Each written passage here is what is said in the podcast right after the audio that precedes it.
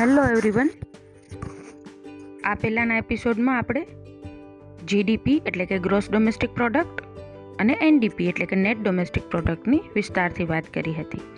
હવે આજે આપણે ગ્રોસ નેશનલ પ્રોડક્ટ જીએનપી એટલે કે કાચી રાષ્ટ્રીય પેદાશ અને નેટ નેશનલ પ્રોડક્ટ એટલે કે કુલ રાષ્ટ્રીય પેદાશ. શુદ્ધ રાષ્ટ્રીય પેદાશ. એની આપણે આજ વાત કરવાના છે. તો સૌથી પહેલાં આપણે જીએનપી જીડીપીમાં શું હતું? વચ્ચે ડોમેસ્ટિક આવતું હતું. જીડીપી હવે જીએનપીમાં વચ્ચે એન એટલે કે નેશનલ આવે છે. એટલે હવે ડોમેસ્ટિક વાત નથી, હદની વાત નથી, સરહદની અંદરની વસ્તુની વાત નથી, પણ નેશનલ લેવલની વાત થાય છે. એટલે શું? તો જીએનપીની વ્યાખ્યા આપણે જોઈએ. તો વર્ષ દરમિયાન દેશના નાગરિકોએ ઉત્પન્ન કરેલી વસ્તુઓ અને સેવાઓને તે દેશની કુલ રાષ્ટ્રીય પેદાશ કહે છે. ખૂબ જ સરળ વ્યાખ્યા છે. શું કહે છે?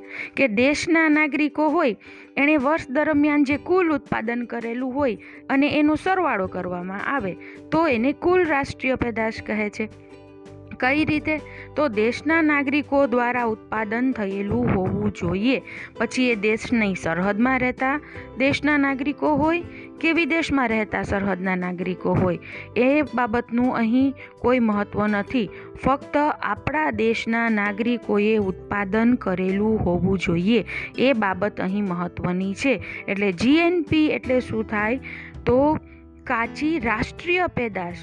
પણ કાચી રાષ્ટ્રીય પેદાશ કઈ રીતે? તો કોઈ એક વર્ષ દરમિયાન દેશના નાગરિકો દ્વારા ઉત્પન્ન થયેલી ચીજવસ્તુઓ અને સેવાઓનો સરવાળો એટલે કાચી રાષ્ટ્રીય પેદાશ.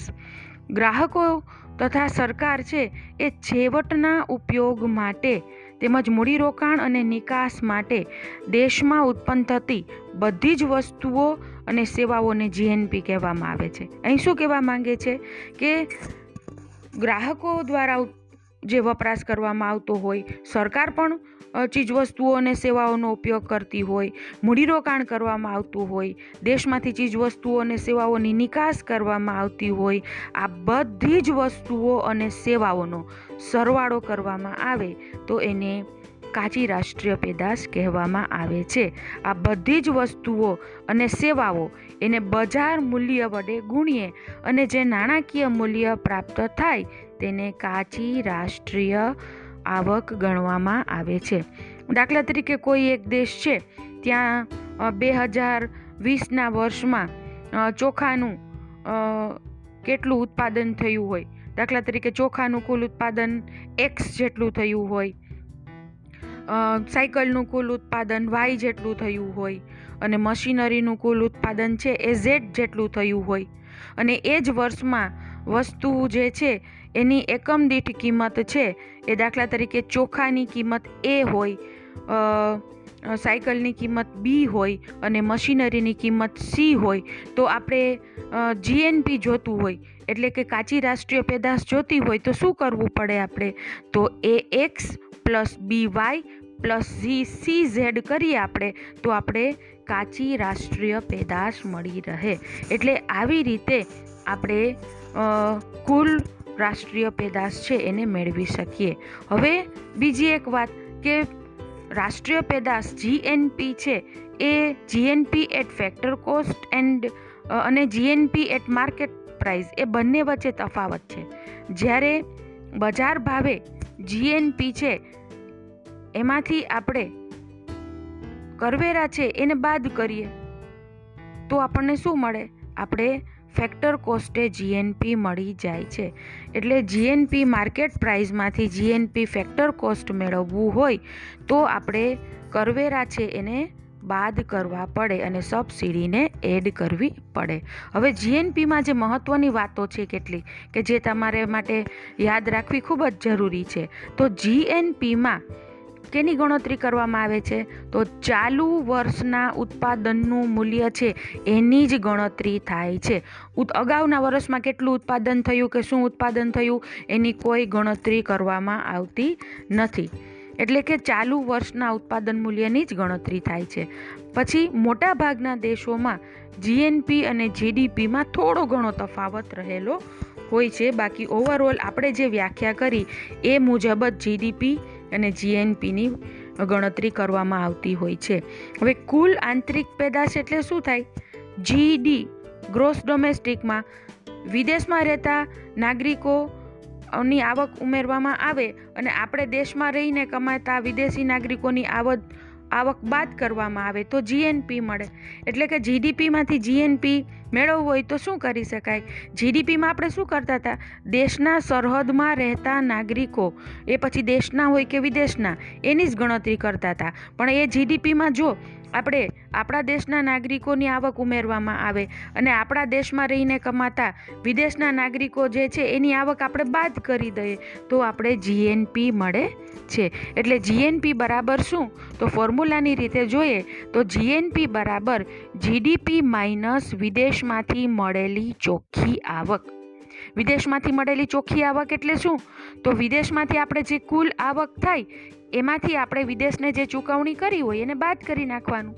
દાખલા તરીકે વિદેશમાંથી આપણે હજાર રૂપિયાની આવક થઈ છે અને આપણે ચૂકવણી છે એ ચારસો રૂપિયાની કરી છે, તો હજારમાંથી ચારસો બાદ કરીએ તો છસો રૂપિયા મળીએ. તો એ છસો રૂપિયા છે એને વિદેશમાંથી મળેલી ચોખ્ખી આવક કહેવાય. એટલે જીએનપીની ફોર્મ્યુલા યાદ રાખજો. જીએનપી બરાબર જીડીપી પ્લસ વિદેશમાંથી મળેલી ચોખ્ખી આવક. જ્યારે બજાર ભાવોને આધારે જીએનપી માપવામાં આવે, તો એને જીએનપી એટ માર્કેટ પ્રાઇસ કહે છે. અને જ્યારે સાધન કિંમતે જીએનપી માપવામાં આવે, ત્યારે એને જીએનપી એટ ફેક્ટર કોસ્ટ કહે છે. હવે આપણે જોઈએ એનએનપી ચોથો અને મહત્વનો ખ્યાલ, રાષ્ટ્રીય આવકનો. જીએનપીમાં શું હતું? ગ્રોસ ગ્રોસ નેશનલ પ્રોડક્ટ હવે જીએનપીમાંથી એનએનપીમાં ગ્રોસ ટુ નેટ ફરી પાછું. ગ્રોસથી નેટમાં જવું હોય તો શું હોય? કાચી જે પેદાશ છે એને શુદ્ધ પેદાશમાં બદલવાની છે. તો કાચી પેદાશને શુદ્ધ પેદાશમાં બદલવું હોય તો યાદ કરો આપણે શું કર્યું હતું અગાઉ? ઘસારા ખર્ચ બાદ કરી નાખવાનું. સાવ જ ઇઝી એટલે જે જીએનપી છે, એમાંથી તમે ઘસારો, એટલે કે ડેપ્રિસિએશન છે, એને બાદ કરો તો આપણને એનએનપી એટલે કે નેટ નેશનલ પ્રોડક્ટ, એટલે કે શુદ્ધ રાષ્ટ્રીય પેદાશ મળી જાય છે. વ્યાખ્યાન, વ્યાખ્યાની રીતે જોઈએ તો કોઈ એક વર્ષ દરમિયાન ઉત્પન્ન થયેલ અંતિમ વપરાશની વસ્તુઓ અને સેવાઓ તથા મૂડી સાધનોના મૂલ્યનો સરવાળો કર્યા પછી તેમાંથી મૂડી સાધનોને જે ઘસારો લાગેલો છે, તે ઘસારા ખર્ચને બાદ કરતા જે બાકી રહે તેને ચોખ્ખી રાષ્ટ્રીય આવક કે શુદ્ધ રાષ્ટ્રીય આવક કહે છે. એનએનપી નેટ નેશનલ પ્રોડક્ટ કહેવામાં આવે છે. હવે ઉત્પાદનની પ્રક્રિયા થતી હોય, એ દરમિયાન આપણે ઉત્પાદનના સાધનોનો ઉપયોગ કરતા હોય. યંત્રો છે, કારખાનાનું મકાન છે, મશીનરી છે, ઓજારો છે. આ બધાને ઘસારો લાગતો હોય છે ને ઘસારો લાગે એટલે તેમનું મૂલ્ય ઘટતું હોય છે. એટલે એ જે ઘસારો છે, મૂડીને લાગતો, એને આપણે શું કહી શકાય? કેપિટલ ડેપ્રિસિએશન કહેવાય. તો જે કેપિટલ છે, જે મૂડી છે, એને જે ડેપ્રિસિએશન એટલે કે ઘસારો લાગે છે, એને જ્યારે આપણે કાચી રાષ્ટ્રીય પેદાશમાંથી બાદ કરીએ તો આપણને શુદ્ધ રાષ્ટ્રીય પેદાશ મળી જાય છે. ટૂંકમાં, વર્ષ દરમિયાન દેશના નાગરિકોએ ઉત્પન્ન કરેલી વસ્તુઓ અને સેવાઓના ઉત્પાદનમાંથી ઘસારો બાદ કરીએ અને જે શેષ વધે તે એનએનપી છે. કેટલું સરળ છે? યાદ કરો. વ્યાખ્યા યાદ રાખો. વર્ષ દરમિયાન દેશના નાગરિકો, જો દેશના નાગરિકો છે, એટલે પછી તે દેશમાં રહેતા હોય કે વિદેશમાં રહેતા હોય ડઝન્ટ મેટર ઇન્ડિયન હોવા જોઈએ. એનઆરઆઈ દ્વારા થતું ઉત્પાદન પણ આમાં ગણી લેવામાં આવે છે. એટલે વર્ષ દરમિયાન દેશના નાગરિકોએ ઉત્પન્ન કરેલી વસ્તુઓ અને સેવાઓ છે, એમાંથી ઘસારો બાદ કરતા જે મળે એને એનએનપી કહેવામાં આવે છે. ફોર્મ્યુલાની રીતે જોઈએ તો એનએનપી બરાબર જીએનપી માઇનસ ઘસારો. એટલે કે જીએનપીમાંથી ઘસારો બાદ કરી નાખવામાં આવે છે. શુદ્ધ રાષ્ટ્રીય પેદાશને રાષ્ટ્રની પ્રગતિનો સાચો નિર્દેશક કહે છે. તમને કોઈ પૂછે કે દેશની રાષ્ટ્રીય આવક કેટલી છે, તો જો તમારે કોઈ આપણા દેશની સાચી પ્રગતિ દર્શાવવી હોય, તો એનએનપી છે. એના દ્વારા આપણે જે રાષ્ટ્રીય આવકનો આંકડો મળે છે, એ જ સાચો આંકડો મળે છે. કેમ કે એમાંથી મૂલ્યનો ઘસારો બાદ થઈ જાય છે. દેશના નાગરિકો દ્વારા થતું ઉત્પાદન જ એમાં ગણવામાં આવે છે. એટલે જીએનપી દ્વારા જે રાષ્ટ્રીય આવક મળે છે એ આપણા દેશના વિકાસની, આપણા દેશની પ્રગતિની સાચી નિર્દેશક છે. ચોખ્ખી રાષ્ટ્રીય આવકનું મૂલ્ય છે એ પણ આપણે બે રીતે માપી શકીએ. બજાર ભાવોએ અને સાધન કિંમતે. એટલે કે માર્કેટ પ્રાઇસ અને ફેક્ટર કોસ્ટ જ્યારે બજાર ભાવના આધારે એનએનપી માપવામાં આવે, તો એને એનએનપી એટ માર્કેટ પ્રાઇસ કહે છે. અને ઉત્પાદનના સાધનોની કિંમતના આધારે જ્યારે એનએનપી માપવામાં આવે, તો એને એનએનપી એટ ફેક્ટર કોસ્ટ એટલે કે સાધન ખર્ચે કે ઉત્પાદનના સાધનો પાછળ જે ખર્ચ થતો હોય છે, એટલે કે સાધન કિંમતે એનએનપી કહેવામાં આવે છે.